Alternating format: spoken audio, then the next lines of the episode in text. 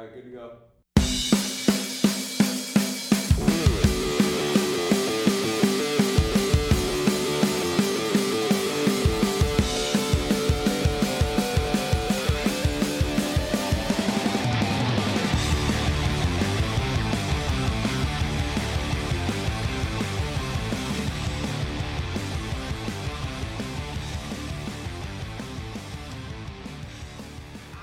How's it going, everybody? Welcome to the Third Line Plug Senscast. I am your host, Taylor Gibson.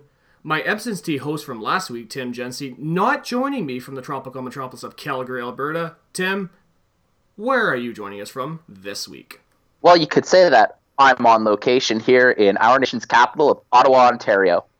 Are you only out there for the hot dogs, bud? I got baited. I went to the Calgary Flames game the other night and they just weren't very good. Oh, but I'm sure there was other things that we could talk about in that game. But we will hold off until we get to that. All right. All right, so thank you. First of all, Tim, it's so good to have you back.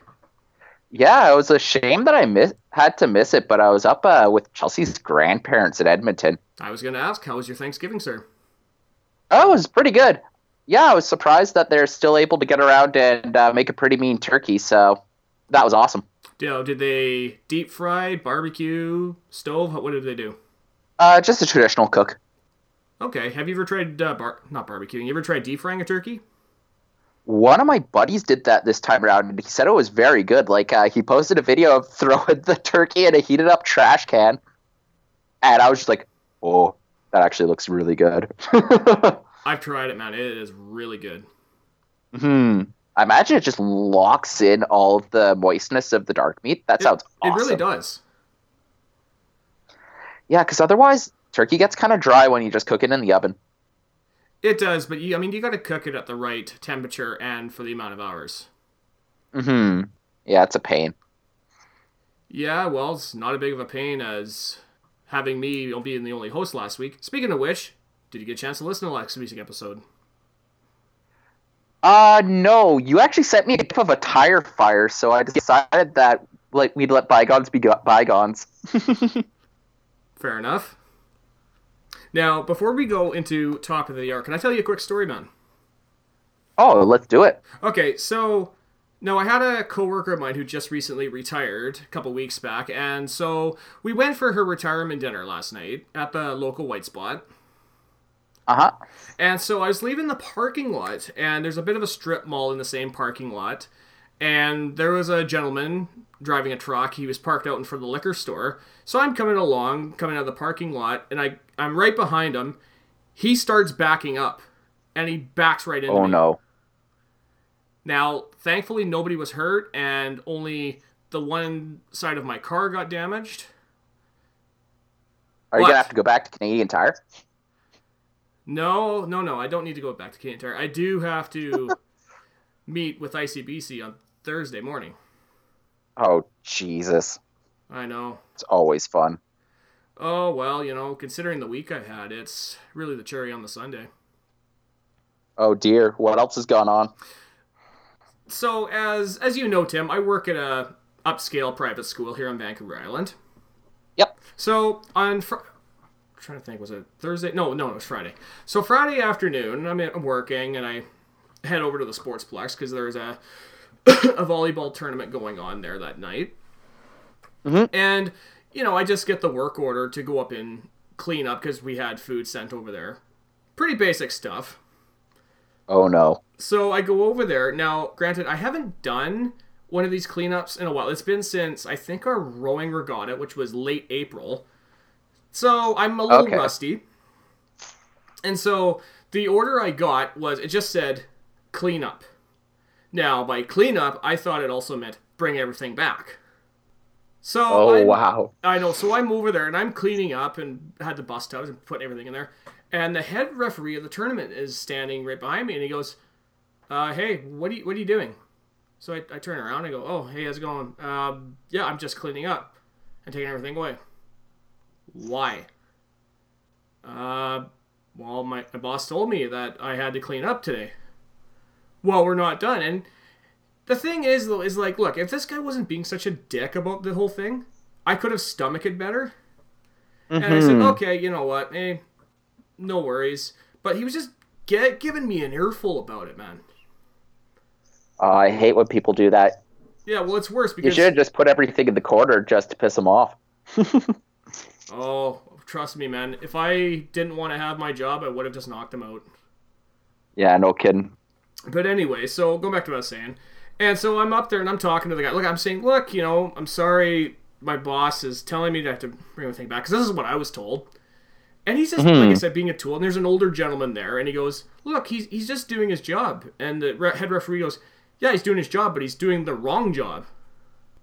Ugh. Yeah, and I was just fuming. I said, "All right, you know what? Fine. I'll bring everything back, and I'll ask my boss what I have to do."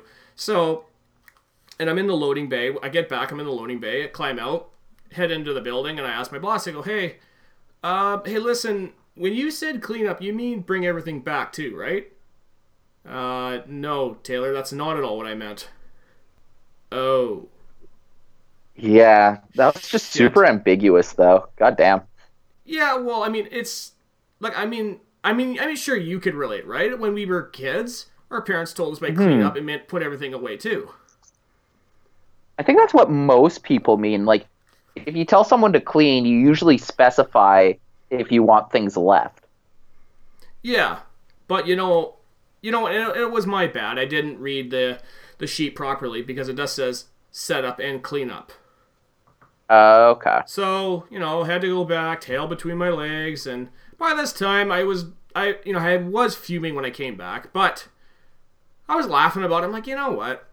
It's not, not the end of the world. And so I bring everything up, and the other referee, who is a Brentwood employee, and she looks at me. She goes, "Oh, oh, it's good that you brought everything back." And I go, "Yeah, you know, it's eh, you know my bad sort of deal." And we, we laughed about it. Huh, but anyway, Yeah. So that's been Don't know what they're so hoity-toity about. Volleyball's not even a real sport. Oh, well, there goes all of our volleyball listeners, Tim. All two. Yeah, there you go. See, episode one, you pissed off the Hartford Whaler listeners. Now you pissed off volleyball fans. Damn. Stay tuned for episode four. What fan base is Tim going to piss off next? Eh, probably the Chargers. Fair enough. So, Tim, let's segue into a little segment that, well, hopefully I'm not going to be fuming over. This little segment I like to call Top of the Hour. So, to start off Top of the Hour, I got to give two really quick shout outs. First of all, the Calgary Flames. They won their first game in Anaheim since 2004 this past week. The record 29 straight games, including playoff games. Wow. That's kind of really impressive. Oh, but that's even gets better, bud. The Vegas Golden Knights won their first home opener versus the Arizona Coyotes 5 to 2 to make them the first expansion team to go 3 and 0 to start their season. At the time of this recording, they beat the Bruins. I think they're playing the Bru- Bruins either today or yesterday, so that makes them at 4 Mhm. 4 and 1. And fun little fact, Although- Tim, the Vegas Yep. Golden Knights are the first expansion team since the 1992 Ottawa Senators win their first game. Hey, all right. All right, got some elite Although- there, bud. I was I was hoping the Coyotes would do better. They've had a brutal start. And God Dallas. damn. Yeah, wow. Oh my god. I mean, you know, isn't it funny, eh? The teams that we were pumping their tires in the offseason are all doing shit right out of the gate. Except for you and your Jets. No, that's just Steve Mason. Yeah, true. So anyway, let's get into our first NHL story. Now, the NHL and NHLPA are discussing the possibility of scrapping the All-Star game. Now, this of course is is coming off the league. The league has a desire to want to grow the game overseas, and, scrapping the All-Star game in favor of this kind of makes sense given and I don't have the stats to back it up that ratings for the All-Star games have not been that high over the past several seasons. And really, when I read this, I thought, oh, wow, it's because maybe they're reacting to the fan reaction they got from the players not going to the Olympics. Well, the All Star games, with the exception of the year that people trolled John Scott into it, have just been really boring. Because like it's in the middle of the season. There's really nothing to play for. The players don't really care that much. No, it's sort of like the Pro Bowl in football, the NBA All Star game. It's sort of like that.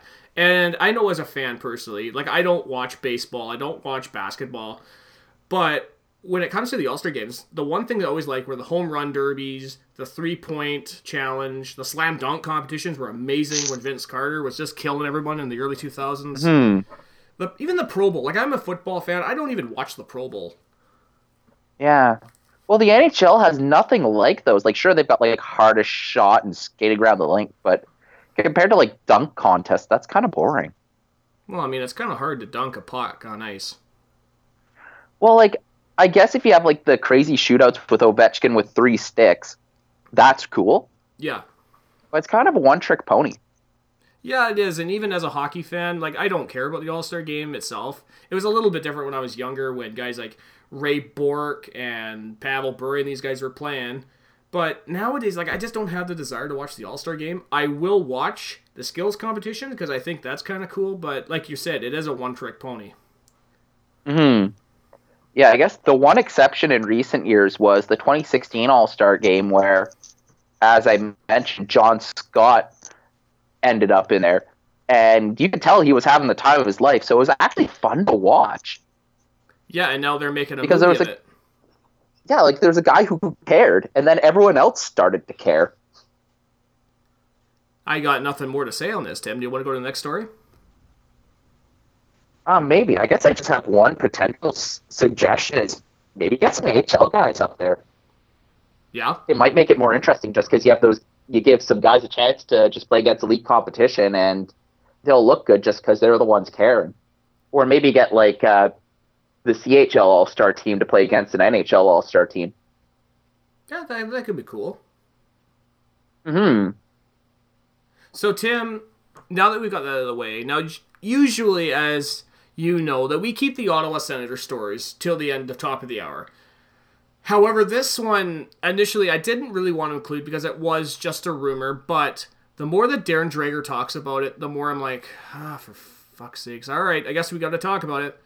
Now, if you don't know what we're talking about, TSN's Darren Dreger reported that on October 6th, Ottawa Senators were hesitant to give Kyle Turris a new contract and that the possibility of trading him is possible. Now, it, it really depends on what side you ask, because if you ask the Ottawa side, like Pierre Dorion, he says that contract talks are still healthy and we're still talking to Kyle. If you talk to guys like Darren Dreger or some of these reporters, they're thinking, oh, well, there's no way Ottawa's going to keep Kyle Turris. So I got to ask, like, where do you stand on this whole Sens contract situation with Kyle Turris? Darren Dreger has been known at times to have a bit of a fanciful imagination. Um, he's not Steve Simmons bad. Um, I'm not sure there's anything here. Um, but the Senators have been known to lose franchise players in the dumbest of ways. So, it, on the other hand, it's something you can't completely ignore. True. But do you feel that this is possibly a result of Ottawa having so much depth on center when you have Derick Brassard, Logan Brown, Colin White, guys like that, and also you've got Mark Stone and Erik Karlsson in their final contract year next season. Yeah, that's it's definitely a tough cap place to work from. It is. But I- Here- sorry, I think my if the. Ottawa what- Senators have another successful season, maybe the internal cap goes up, and that makes things easier. Maybe. If you were Pierre Dorion, would you fully load that contract where he gets all the money at the beginning and then once contracts like Mark Stone, Erik Karlsson, guys like that come into effect, the strain on the cap room isn't there? That's not a terrible idea No, but yeah, I mean, because also- yeah, it's not like the actual cap where it's averaged. It's the Ottawa Senators need money cap. yeah, and I feel Ottawa Like they should, might be able to do something. true, but Ottawa should be like the Chicago Blackhawks in you got to spend money to make money, and I don't feel Eugene Melnyk has done that over the years. Well, I don't think he has the money. Well, maybe he should sell off a few of his few of his things to give some money back to the Sens. Yeah, it's definitely tough. So Tim, now that since you didn't listen to last week's episode, you didn't hear me talking about Jack Eichel's new contract of 80 million over 8 seasons. Well, Jack Eichel's back in the news this week. He made some comments regarding Buffalo's losing ways. He stated in an interview that he is sick of losing. Now this is obviously coming off the Buffalo Sabres starting 0-3 and 1. Now, here's my opinion on it, and I know everybody on Twitter is just blasting Jack Eichel regarding this. Now, I personally feel he's trying to spark a change in the culture of the Buffalo Sabres by saying this. And he's now in a position to do that now that he's there long term. He's not going anywhere. And now he's going, hey, you know what?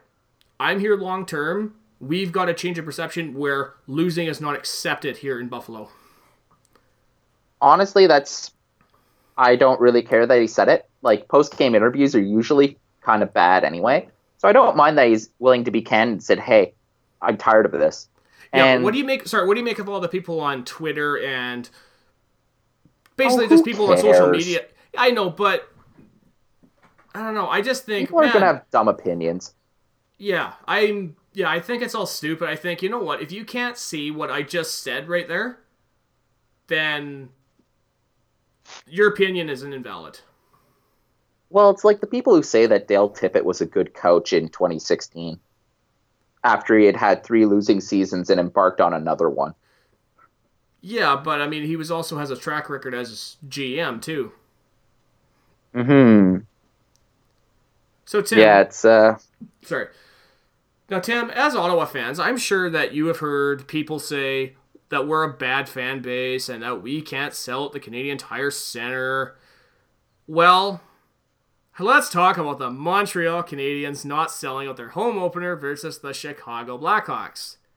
Boy, this baby, made me do it. giddy. Oh, this made me feel so good when I saw this. Like now you know what it's like. Yeah. Well, Like, now we just need the Air right? Canada They've got a Center not to sell. Uh oh.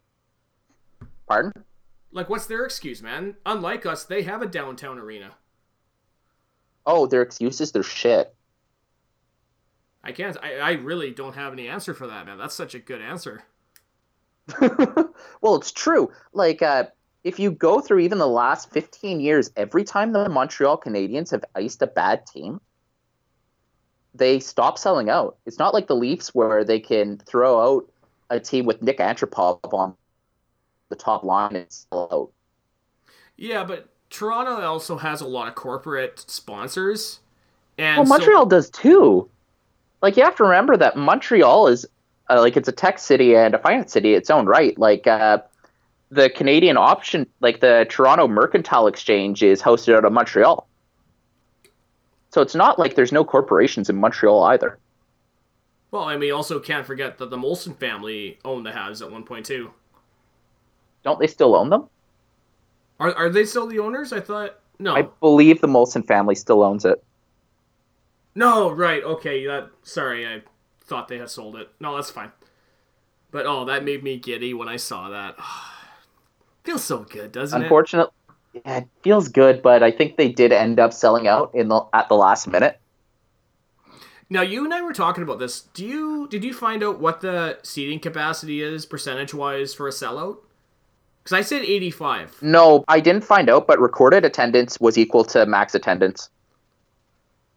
So it was a sellout. Are they going off reported, not exact numbers? They're going off reported, yeah, Oh, okay. which is how the NHL always rolls. Ah, okay. So let's talk about the Colorado Avalanche. Now, you are aware Oh, who dear. Peter Forsberg is, correct? Yep. So, Peter Forsberg, former Colorado Avalanche Hall of Famer, he spoke out this past week regarding Matt Duchene, stating on this situation with the whole Duchene holdout, he says, I would have put him on the bench and traded him. Now, at the time of that statement, Matt Duchene had three points. He had one goal and two assists in three games. And personally, I think Peter Forsberg's comments are directed towards the wrong person. I think it should be more directed towards general manager Joe Sakic. Yeah, well, I feel the biggest thing is Forsberg's comments just aren't really warranted. Like, Duchene has been nothing but professional throughout this whole situation, and he's he's part of the. He's been playing well enough given what Colorado pieces there are in Colorado. So, yeah, it's it was weird criticism. Yep. And honestly, I hate that term distraction because there it's only very rare situations where that's actually the case. Yeah, well, I said to somebody online one time, I said, you know, and they were blasting Matt Duchene, saying, "Oh, look at this guy! What an entitled hockey player he is," and I'd be like, "No, he's not entitled. He's just sick of the bullshit that Joe Sakic has put the Avalanche through." Hmm. Yeah, like last year was it was ridiculous. The coach left like after the last day of preseason. Like it was absurd. You mean Patrick Roy? Patrick Roy just walked out the door. Oh yeah, because he has never been known to rage quit at all. Yeah, like it was. I, I can't. Like that team was just a shit show year to, like beginning year to end of year. Yeah, I mean, look, expansion teams do bad, but that was just worse than even even worse than an expansion team. Like it was on par for. I think they had a fairly close record with the expect like the Atlanta Thrashers in their early years. Like it was it was bad. Yeah, and those early Thrasher teams were just brutal. Yeah, it makes me realize like even though the league didn't give Vegas that much support, still more than those like those early 2000s expansions teams got. Hell, even the early Like, 90s holy expansion shit. teams too. Yeah. Speaking of Avalanche pieces, Tim, now I know you wanted to talk about Nathan, the Nathan MacKinnon. Oh, this is brutal. Now, can I just So say my theory on this? It Yeah? was Jeff from Kelowna. Fucking guy, I knew it. God damn. Thanks a lot, Jeff. You blew it. Yup. But yeah, wayward strick from Derek Grant, uh, Senators connection there actually, Mm. uh, ends up in the eye of Nathan MacKinnon. Now, I didn't see the video. What exactly happened, Tim? Uh, like sticks are getting tied up at, in and around the net, and a stick comes up from it. I haven't really seen a clear camera angle, but you can. It goes right into MacKinnon's eye. Okay, so it's not like what happened to Bryan Berard when Marian Hossa swung at him.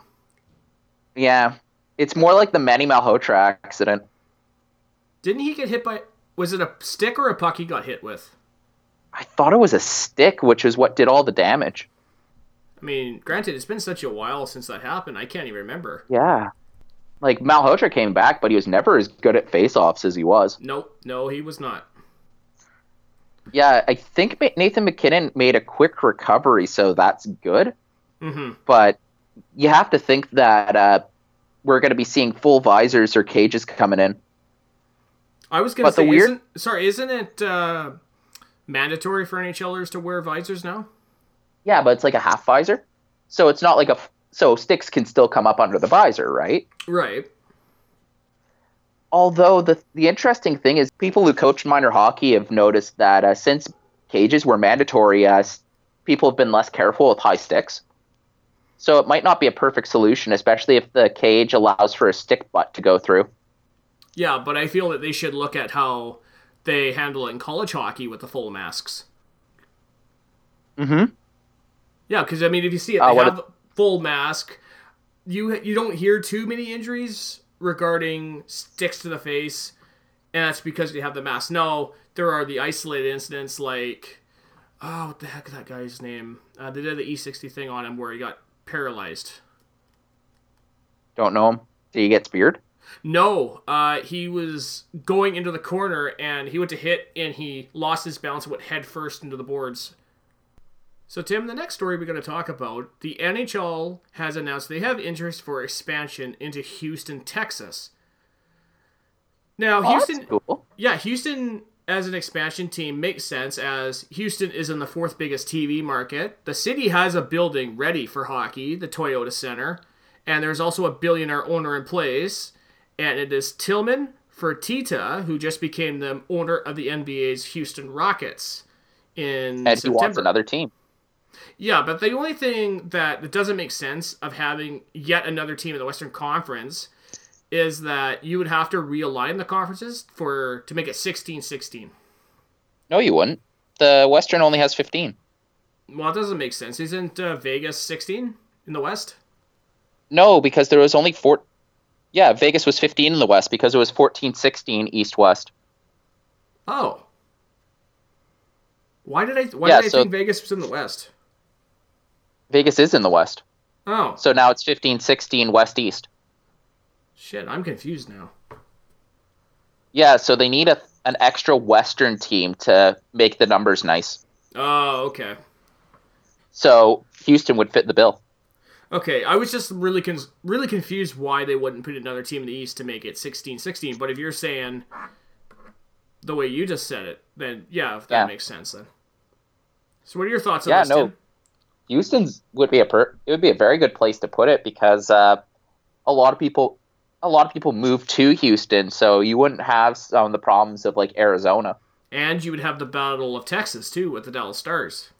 hmm Although Houston's another city that's had issues keeping sports teams.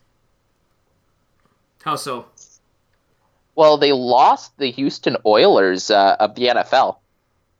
That is true. However, the NFL made it made it up to them back in 2002 with the With expansion the of Houston Texans, Texans, yeah. who are, boy, they're really beaten up at the moment as we speak. That team, oh, like the weird thing about the Texans is they're always well built, but they always get really injured. True, and they also can't draft a quarterback worth a shit either. Yeah, they haven't Although had a good quarterback Deshaun Watson since looks pretty 20. good. Yeah, they haven't had a good quarterback since 2012. Man, has it really been that long? Yeah, since they went, I think they got to the second round of the playoffs. Yeah, but Okay. yeah, Yeah, I'm just trying to think back. I'm like, did, did they? Did they? but yeah, it's uh, but then again, Houston's kept its baseball team quite well and its NBA team. Yeah, but you also go, also got to factor in with the Houston flood that just happened earlier this year. Do you think that might Mhm. affect it a little bit? I don't know because Houston, a lot of money still pours into Houston even with low low oil prices. Right. So I think uh, the stadium, which is privately owned, will uh, be able to repair itself quite quickly. And we also can't forget that the owner of Houston Rockets, Tillman Fertitta, had a hand in the Houston Texans, the Astros, who are, I think they're at the moment one or two games or two wins away from the World Series.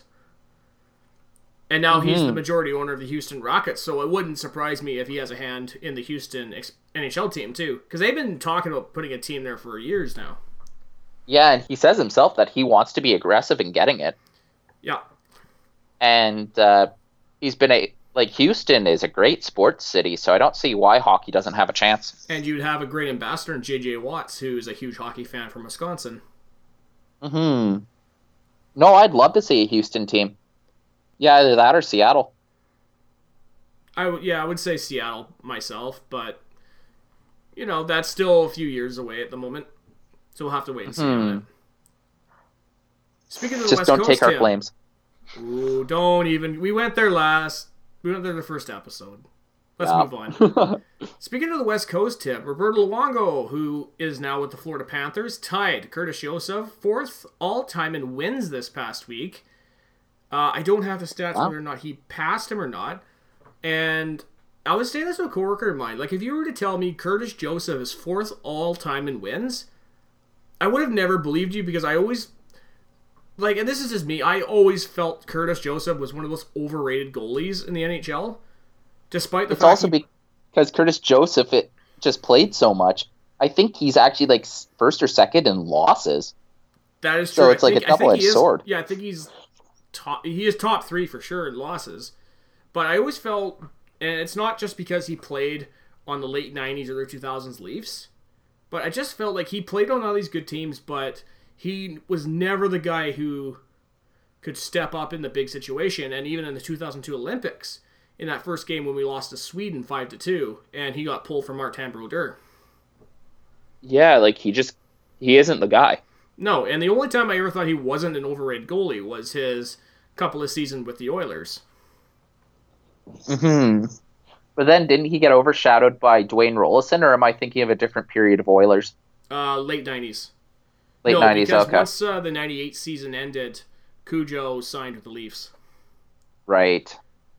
So Tim, we only got one trade to talk about: the Philadelphia Flyers trade Dustin Tokarski for future considerations. Now, I didn't look into what those considerations were, so I hope you have. You will never know. You'll never know. Okay, so Dustin Tokarski is going to the Anaheim Ducks. Tokarski was 17 8 and 1 for the American Hockey League's San Diego Gulls in the 2016 2017 season. So it was like he was already part of their system. Yeah. Yeah, Well, so sorry. much for that vaulted Montreal Canadiens goalie system. Yeah, well, you know, there's Well- Dus- Dustin Tokarski, Mike Condon, Al Montoya. Al Montoya wasn't even produced by that system. No, but he's a part of it. Yeah. Like, yeah, I remember Dustin Tokarski. He appeared in those that playoffs. He played okay, and then didn't he just kind of fall off a cliff, Yeah, or did he get jumped by Condon? I can't remember. I th- I want to say he got jumped by Condon, but I can't remember at the moment. Yeah. Well, I guess it also just goes to show just how deep, how shallow the Habs system has become too. Yeah, but I mean, we talked about that during the summer, right? We said, "Oh, I don't. We don't know why they're making all these deals because they are so shallow in so many areas." Uh, It's probably the death throes of a team that doesn't want to rebuild. Well, why would you want to rebuild when you got Carey Price, right? Yeah, no kidding. Well, it's like the sorry, Vancouver finally admitted they had to, and I imagine Montreal's not that far away. Yeah, and we will talk about the Vancouver Canucks. Now, we got to go into talk about the three games we're going to talk about the Vancouver Canucks, Calgary Flames, and Edmonton Oilers. Woo, road trip! But first, let's hit the music. Time to play the game. Time to play the game. Tim, we got to start talking about the West Coast road trip, and we are going to start in the dimly lit cavern of Rogers Arena in Vancouver, British Columbia. Senators versus Van- Vancouver Canucks. 3 to 2 Sens shootout victory. Sens goals were scored by Cody Ceci, Ryan Dzingel, and the shootout goals were scored by Kyle Turris and Mark Stone. For the Canucks, goals were scored by Chris Tanev, Thomas Vanek, and in the shootout, Markus Granlund. Now, coming into this game, Vancouver's 1 3 and 1 in their last five meetings versus Vancouver. Overall, I thought for the first 10 minutes, fast paced, tight checking, solid game overall. And now, I was really shocked by that, that the Canucks really held their own in this game. Now, the Canucks at times in this game, they did outplay the Sens, despite we outshooting them 42 to 28. One thing I noticed was the Canucks came on really hard early on the game, but then they started to really fall off. And if it wasn't for an excellent performance in net, I feel like Ottawa would have run away with this game. Craig Like, as the game went on-. It became very clear that the Canucks are not a good team. They're not, but I mean, I've upgraded them from a total dumpster fire to hot garbage, kind of like last week's episode. Yeah, I think I don't know. I'm not sure because it, well, I guess they've won a game, so that's more than some teams. Yeah, but even watching them, and it wasn't like last year's Willie Desjardins teams where they were just sort of slow and bumbling, whereas Travis Green's Canucks are a little more fast paced, a little more speed based. And even though like the Canucks are going to be garbage, let's not kid ourselves, but I feel they are going to be a little bit more exciting than last season. Actually, I think I can give them that. Yeah, One thing I want to talk about, and this is going to be a consistent theme uh, throughout this week, is Cody Ceci's been a lot better. Man, I can't believe when I saw Cody Ceci in these three games because Cody Ceci last season, as we talked about, has been the Sens Sens Twitter's whipping boy, and since And for good him, reason. him and Mark Borowiecki have been playing great so far. So it only begs the question: Is Johnny Oduya the new whipping boy for the Sens Twitter? Well, we haven't really seen Johnny play. We haven't, and be- the fact that they're yeah. keeping Chabot out of the lineup for him, I think, is more than enough reason for Sens Twitter to jump on him. Yeah. It's definitely a weird contract situation. I really hope they don't trade a guy like Chris Wideman, who's also really come into his own lately. Mm-hmm. I've been really impressed with this play. One guy Yeah, who I was like- also really impressed with is Craig Anderson. Now, I thought he played great in this game, And even Jacob Markstrom, who, despite his early struggles, I thought he was pretty decent in this game as well. Well, he only led in 38. Sorry, he had a 38 save game, which is phenomenal to only let in two go- two goals. Yeah, and the goals weren't well, except for the first by Cody Ceci, which made it one nothing Sens, was is a real softy, and I feel Markstrom really. I mean, he didn't have much to do on that. He made the save, but the puck bounced out of the back of him and went in. Uh, yeah, yeah. It was just. I felt like the Sens came in, played a pretty good road game, and you could tell they found the weaknesses of the Canucks lineup as the game went on. Yeah. Yeah, the power play was still an atrocity. Oh, it, I mean, look, the power play was brutal. Let's not kid ourselves. I mean, the fact that we went what 0 and 20, 0 and 21 before Yeah. we scored a power play goal. Hmm. But you know what, Tim? There's a few guys in the Canucks who played really well. For one of them was Chris Tanev. He tied it one-one with a wrister from the point, and he did so while we're in Marek Malik's old number eight. Ooh. Another guy who was also really good for Vancouver, former Buffalo Sabre Thomas Vanek scored to make it 2-1 Canucks, and he did so while we're in Ryan Shannon's old number 26. Yes, everybody at home, he is a former Senator as well. Ryan Shannon was such an odd case. He was for both teams. Yeah, like I think one team was expecting him to be very good. And then the Sens were expecting him to be like a third line checking player, and it just never really worked. Yeah, they really didn't know what to do with Shannon. He was sort of like in Vancouver with Mason Raymond. They just he had some talent. He was quick, but they didn't know what to do with him. Yeah. And then it's I think it was a similar story with Peter Schaefer as well. It was also played for both Vancouver and the Ottawa Senators too. Mm-hmm. You know who also did that too? Who? Sami Salo. I always forget about that. It's such a be- weird connection. Sami Salo, we traded him to Vancouver for Peter Schaefer. Mm-hmm. So let's talk about Ryan Dzingel with a little tic tac toe play by JGP and Bobby Ryan to tie it at two. It was a really nice goal too that he scored in that. Yeah. It's like he's gone and forgotten all the things Erik Condra's taught taught him in these three games. It's honestly phenomenal. Well, apparently he didn't unlearn how to not take a high stick to the face, which happened to him by Dor- Derek Dorsett. Now, Tim, with the job that I have, I'm actually trained as a level two first aid attendant. Not bragging or nothing. And I was mm-hmm. watching him watching Dzingel on the bench with the trainer holding his nose. And I'm watching that and I'm thinking, you know what? It would be more much more effective if you pinched it just below the bridge of the nose, not at the nostril. Maybe he's doing it on purpose. Oh yeah, yeah, he's just doing it on purpose to piss me off at home. Like, no, you're doing No, it no, no, wrong, no. guys. Grab it at the mean- bridge. I mean, maybe he wants it to, you know, bleed a little easier. Why am I not the sense trader, Tim? I could do so such a better job. So Tim, let's You talk about apply. yeah, let's talk about Thomas Chabot because for what ice time he got in this game, I thought he played pretty well. I didn't really notice him out there, un, for un- unless there's a few couple of shifts that I noticed him. Other than that, I didn't really notice him out there. I noticed.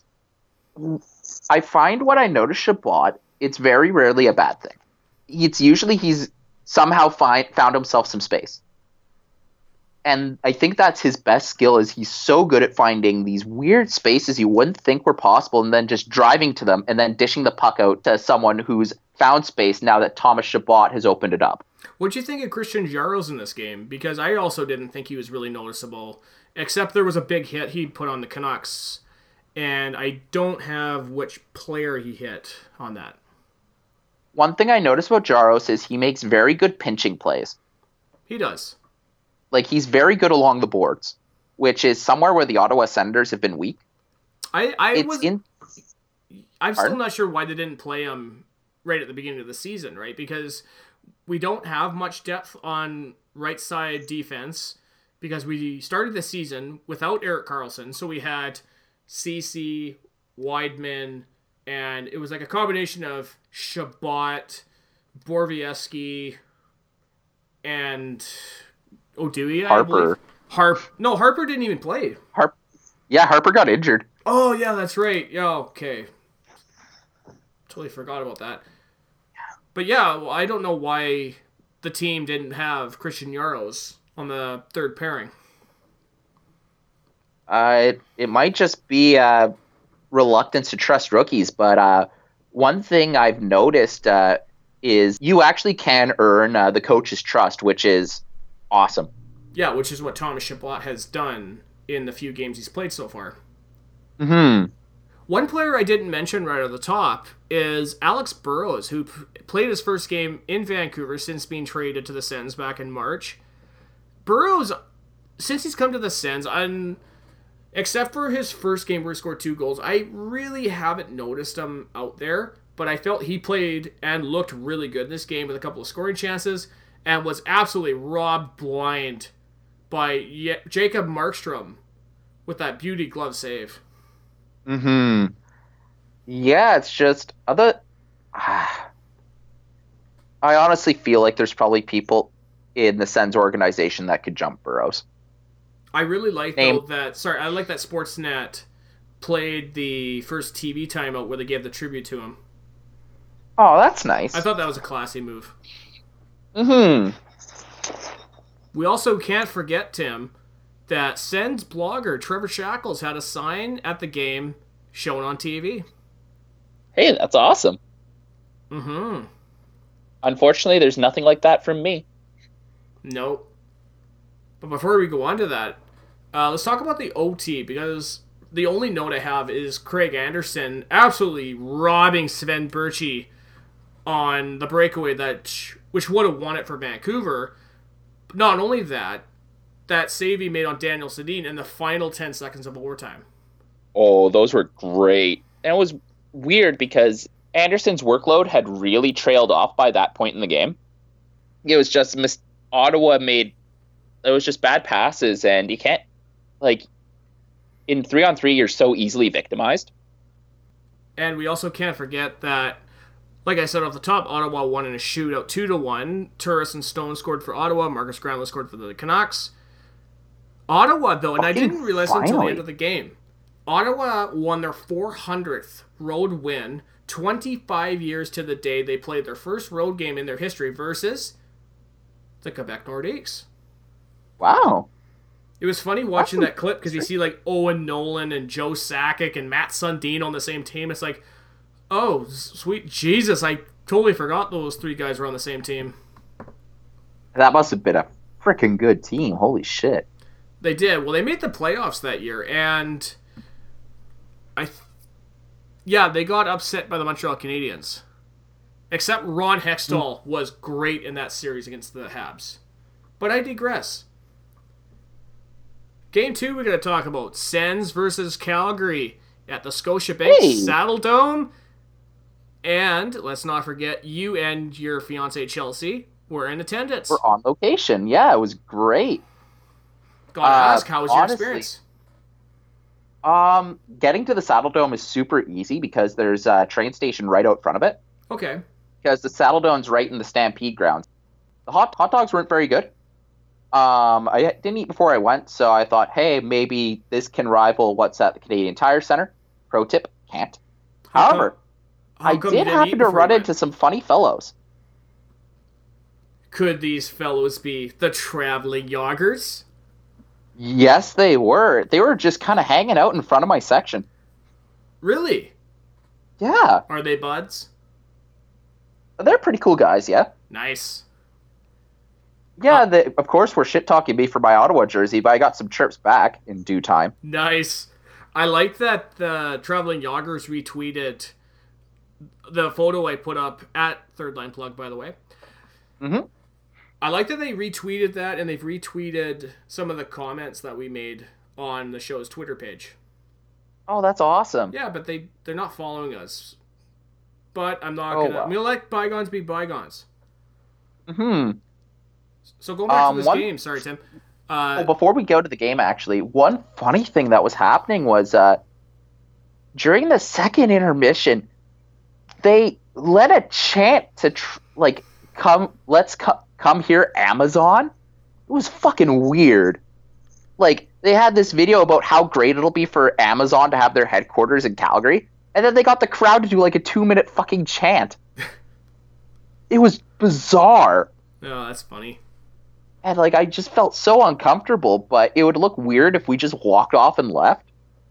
Like the guy was looking right like right into our section and we are like the front of the second row, so it, it seemed like he was about to call out anyone who stood up and left. You should have been like, like- "We're more eBay fans." no kidding. But like up up to the second intermission, like every other stoppage play, it's like remember to stay in your seats during the second intermission for our special Amazon presentation.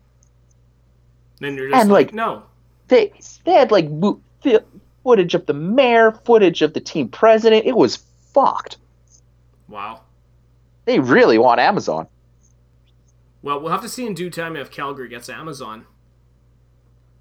Yeah, it'd be cool, but that was just it was something else. Now, before we go on to talk about the games, uh, this was a 6 0 victory for the Ottawa Senators. Goals were scored by Cody Ceci, Derick Brassard, Mike Hoffman on Ottawa's 21st power play of the season, Mark Stone, Ryan Dzingel, and Chris Wideman, who, now I know you weren't watching on TV like I was.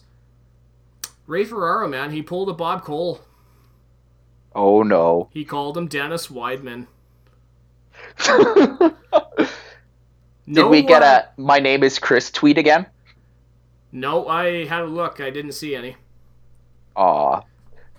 The actual individual the individual sends on Twitter are just buttes, hey? Oh, I know. Uh, that's great.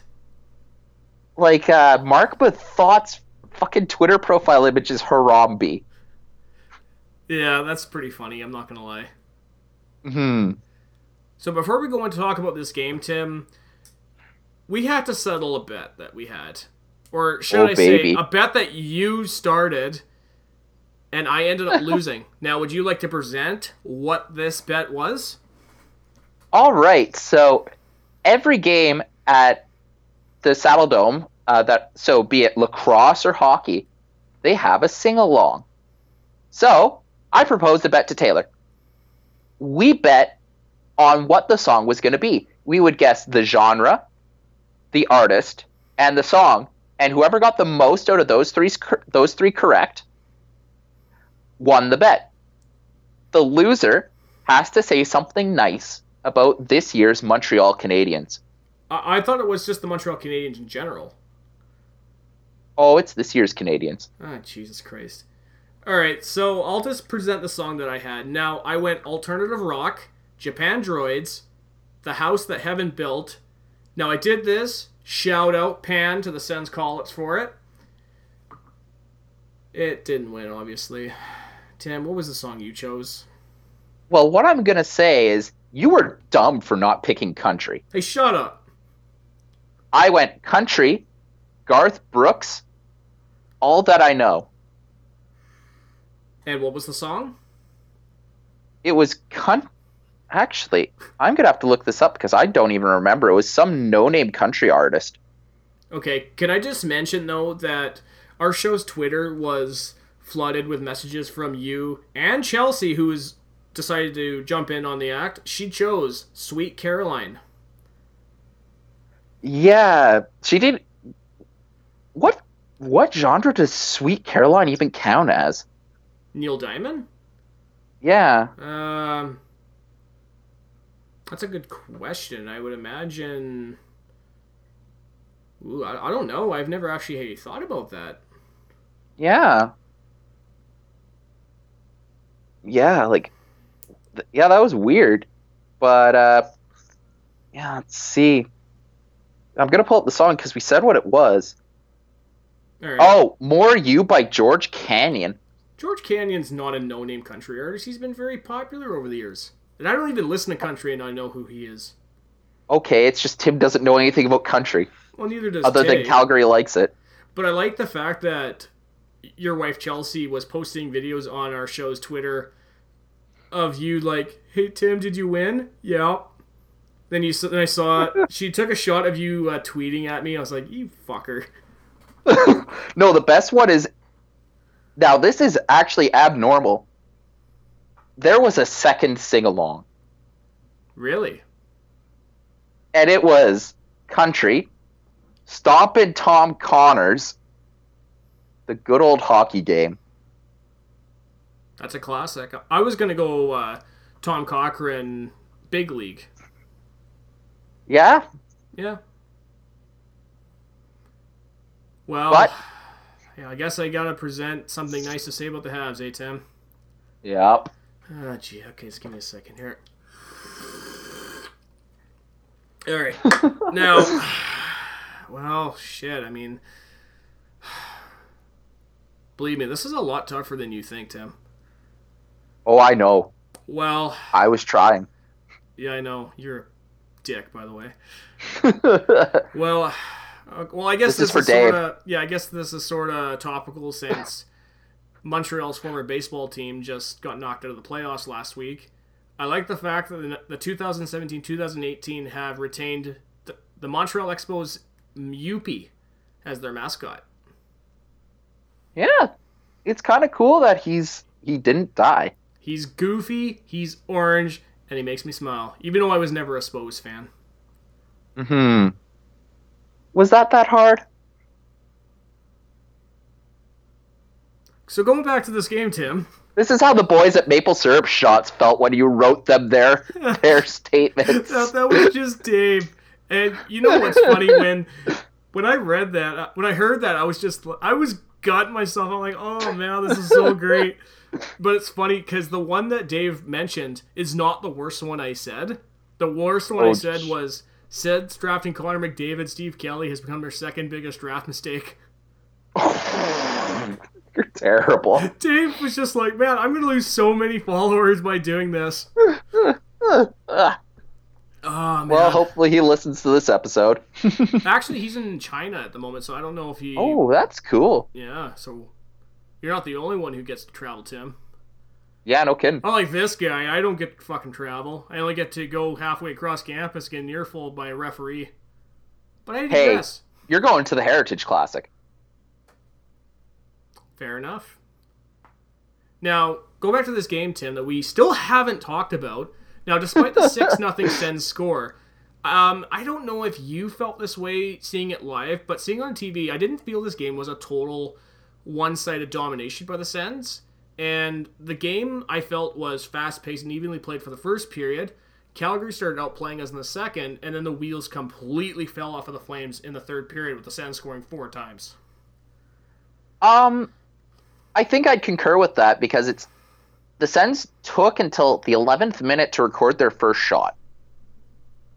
Like it, the Sens like they came out. It was a it was a rough go at the beginning, but that's typical of a road team. Right?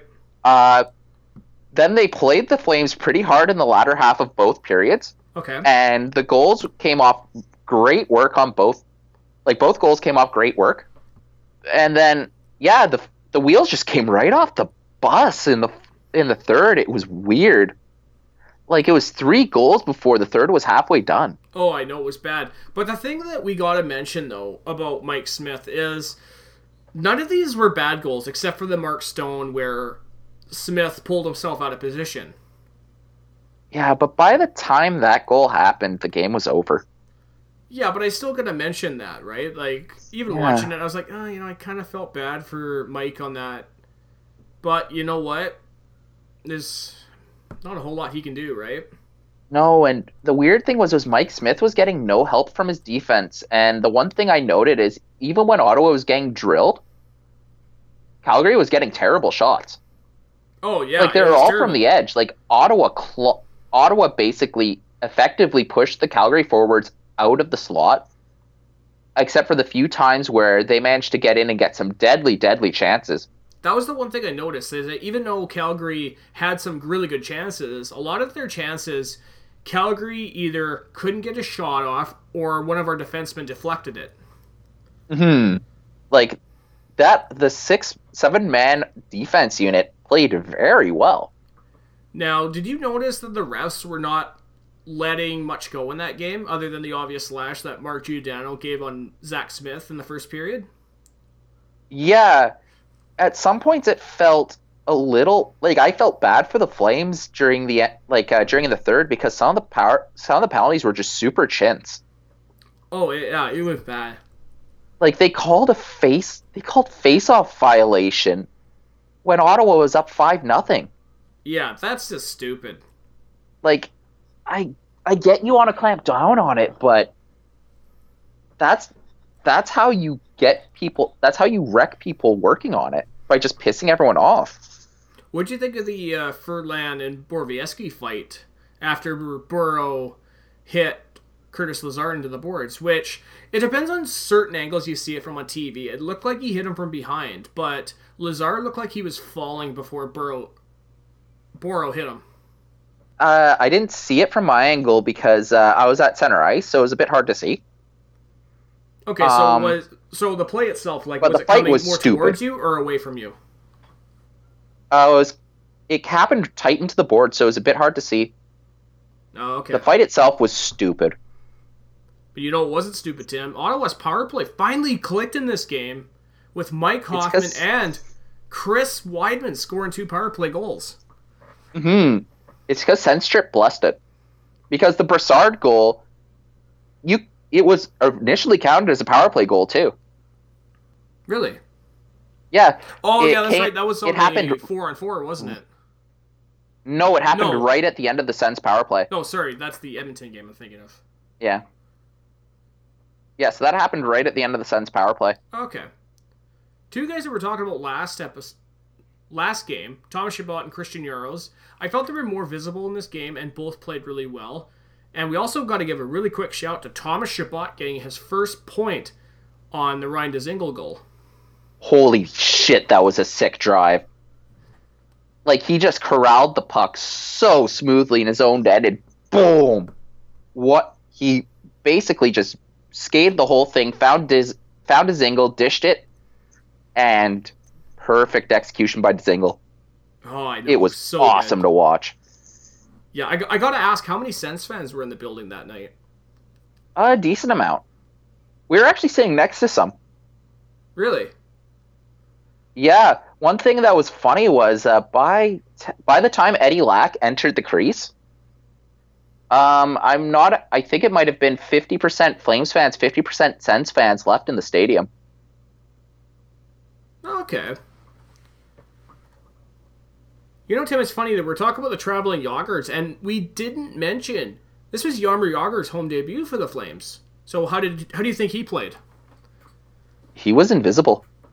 Yeah, I, under, It wasn't I a good understand he got showing. a big cheer though when he first hit the ice. Oh, for sure. It was bigger than the booze that Dion got. That really became more noticeable uh, as the game progressed. Yeah, they hate him. Yeah. Speaking of sorry, speaking of the traveling Yoggers, did you see that video they did with Flames TV? Yes, uh, they played it before the game started. I know. How awesome is that, eh? That Jaromir Jagr pops out of the back with a signed jersey. Yeah, that's so cool. Yeah, that's a shit. And then they left him a fruit basket. Speaking of fruit baskets, did Curtis Lazar ever get the one that we sent him? No, Oh, okay. I hate it. Was it full of pears and pineapple? Yeah, and I didn't get mono. You know what I found out this week, Tim? What? Erik Karlsson likes pineapple on his pizza. Holy yeah, the Sen the Sens uh, podcast came out that night. Have you heard it? I still haven't checked it out. It's way too shock jock for my liking. Really? Yeah, Like when you It's got when you so much, shock jock, like, you all mean like a Howard Stern? no, like stupid radio shock jock, like all of the stupid soundboards. Well, It's Tim, that's sort of like this podcast, right? As we go along, we're gonna introduce some sound bites. yeah, it's not. It's like we have sound bites like kind of split up the sections, right? We do, But, like this guy's just pressing along, like fucking meme buttons. Like it's a 15 minute podcast. I think he has like well over 50 sound clips that he just plays at random. Well, it's you know, actually really bad. I was gonna say, but looking at the, some of the teams we got to come up here in the next couple of weeks, oh, we're gonna do some great sound bites, buddy. It's gonna be great. Oh god. So Tim, since I had to say something nice about the Montreal Canadiens, I would like to counter your bet that you presented to me with a Yep. bet of my own. All Now, right. I got a Sens trivia question, and I and I will only answer this as correct if you can get the year and the player right. Okay. Oh dear. Okay. So, as we were talking, the Sens won six to nothing. Craig Anderson got the shutout. This is the first Sens player to get a shutout in Calgary since blank. First Sens player to get a shut shutout Or in first Sens goal, I Calgary. So I need Hmm. the player name and the year. I thought you were going to go for the last time the Sens won 6-0, so I had the Spezza shoot the Spezza shot killing the water bottle teed up. Nope. Hmm. I'm going to guess Sugar Ray Emery 2007. You are incorrect, sir. All right. January 9th, 2003, Patrick Lalime. Fuck. So, what do you got to say, Tim? Let's hear it. What, do I have to say a nice thing about the Habs? Yep. You took the easy one, too. Hmm. Yeah, well, that's what you get, motherfucker. They have the most recognizable goal song. Which is?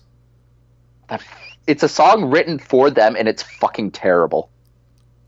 But like everybody knows it as soon as you start doing like the da da da da stupid shit. Huh.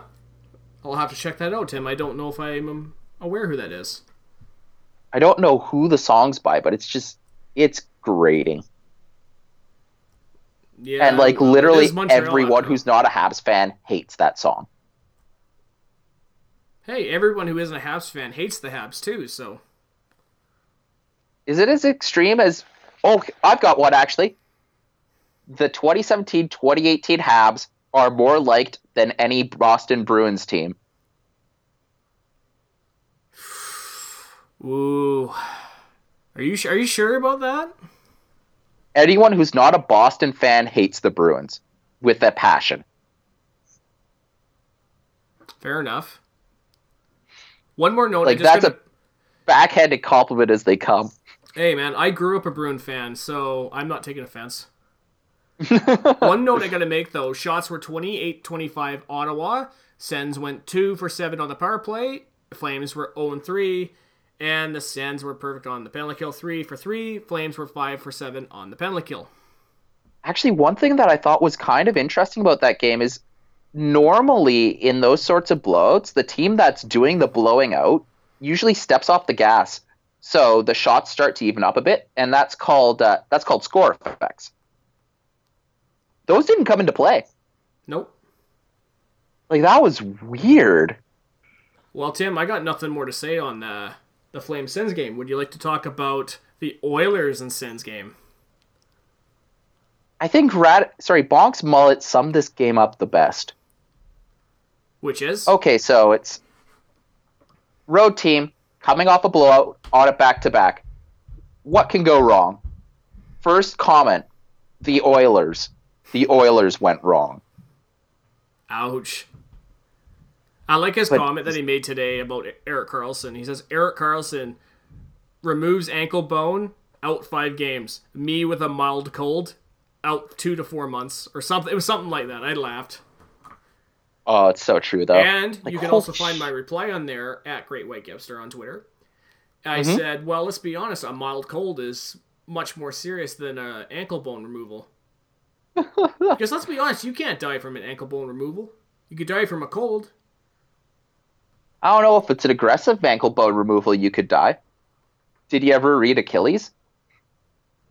I don't think. Only vulnerable part was the ankle. Someone found it out, cut it, he died. Okay, I'm gonna go because this just got dark.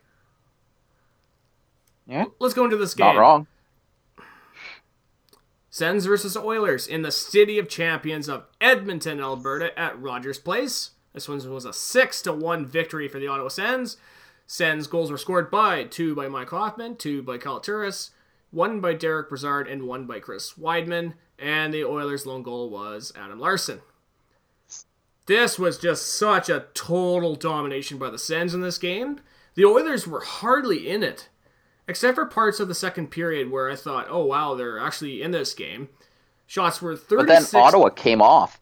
True. I mean, the shots were 36 to 31 for Edmonton.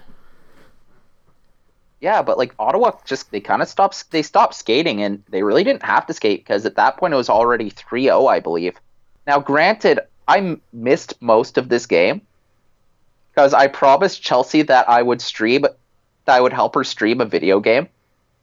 I did see your tweet about that. What game was she streaming? She's playing a game uh, a game called Doki Doki Literature Club. Okay, stop me, stop me right there.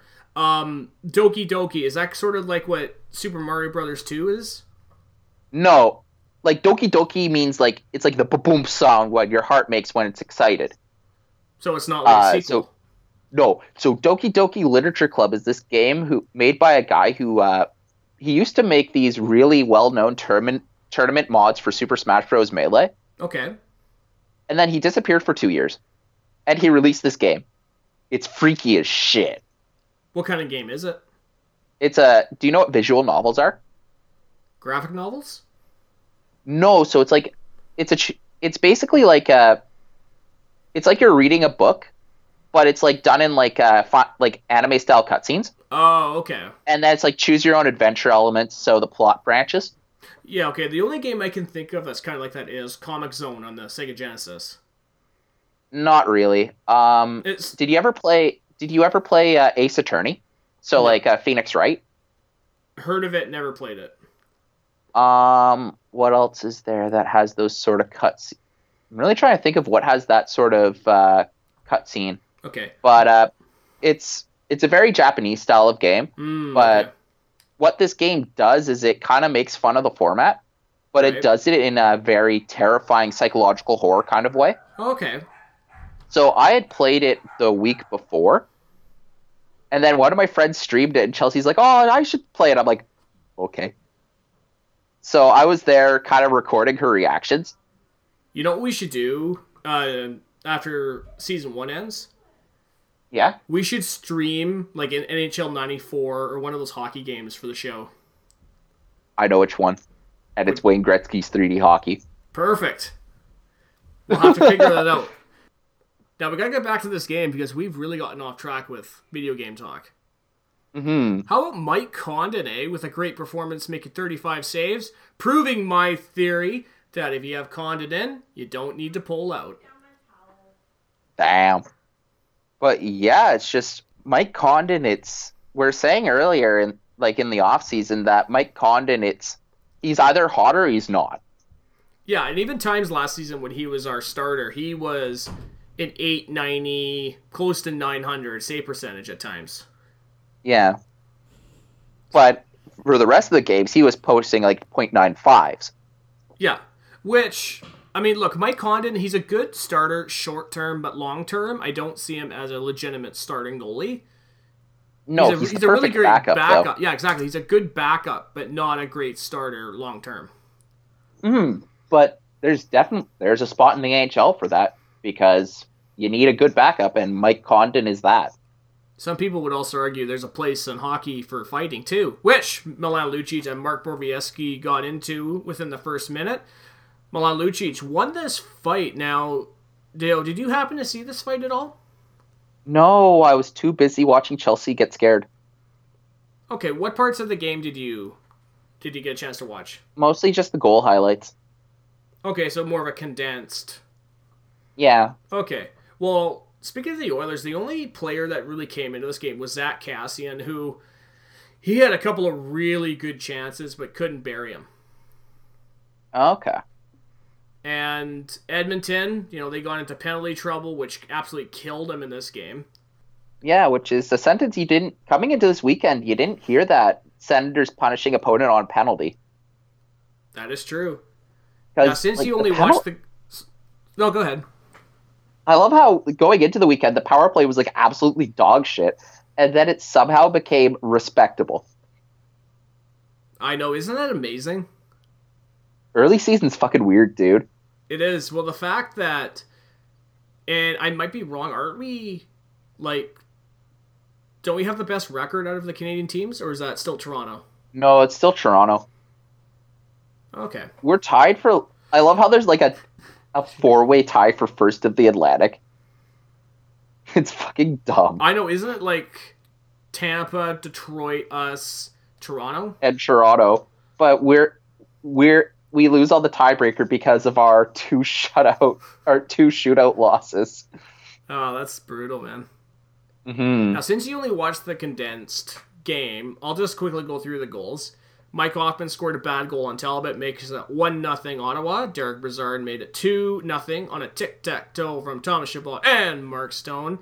Mike Hoffman snipes his second over Talbot's shoulder, makes it 3 0. Kyle Turris scores on another bad goal on Talbot to make it 4 0, which gets him the hook. Chris Wideman scores on the power play from the point to make it 5 0. Turris scores a second on a highlight reel end goal. Oh, it's a beauty. Oh, it's, oh, it's so good. 6 nothing sends, and then Adam Larsson breaks the deadlock, making it 6 1. How nuts would it have been if like two Ottawa got two 6-0 shutouts in a row? Well, the Toronto media still wouldn't give us any respect for it. No. Although we we have more goal in two games, we have more goals than the Montreal Canadiens do. Us and Alex Ovechkin. Oh my god, Ovechkin, that guy's incredible. I think he's just pissed. Yeah, I like pissed off Ovech- Ovechkin. He's scoring lots of goals. Yeah. Except, it's funny. Even when I was in, I'm in a fantasy hockey league, and nobody drafted him until like the third round, I believe. Jesus. Is it a keeper league or? No, no, it's a you could make trades. Uh, okay. Well, Tim, Because if it's a keeper league, that makes more sense. yeah, oh yeah, absolutely. So Tim, that wraps up all the games. Now, do you want to take a quick break and then we'll head into our close? I think we could probably just close her here. Okay. All right. Well, since Tim doesn't want to go on a break, thank you so much for listening to the Third Line Plug Sensecast. Now, before I let you go, Tim, I just have to let everybody know we are on iTunes. You can look us up, Third Line Plug Sensecast. Please rate, listen, and subscribe. We are on SoundCloud. SoundCloud.com slash Third Line Plug Sensecast. And because Dave from Maple Syrup Shots made a mention of it, we are also on Google Play Music. Nice. Yeah. We are also on Twitter at Third Line Plug is our show's Twitter.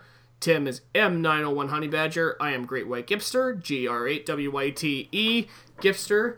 And if you want to email the show to, give us some feedback, talk about Tim traveling with the Traveling Yoggers, or you just want to talk about these games, you can shoot us an email, thirdlineplugsensecast at gmail.com.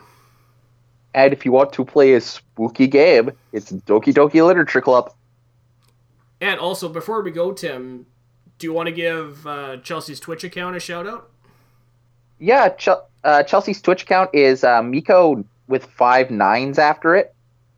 Uh, yeah, she does. She's becoming a bit more active with streaming. Uh, I felt we did a pretty good job on the Doki Doki stream. It's uh, yeah, it's uh, it's it only clocks in at five hours start to finish, so you can break it up over a few watches. And honestly, it's a phenom. Like uh, Chelsea played and uh, chatted it up pretty well. It's fun to watch. Nice. And hopefully next summer we'll have to do a stream of our own. Mm-hmm. All right, so the week ahead, we're going to start off this coming week the way we started this last against the Vancouver Canucks at the Canadian Tire Center on October 17th. We will then play the New Jersey Devils on October 19th.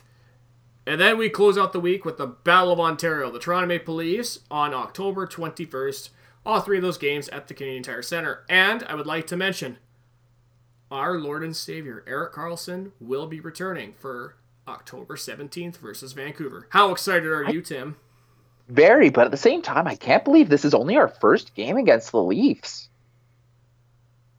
Well, you know what, Tim? We're going to have lots to say, hopefully, in episode four next week. Yeah, no kidding. I hope it's a good game. Me too. Hmm Until next week, guys, I am your host, Taylor Gibson. And this is Tim Jency from Ottawa. Go Sens, guys.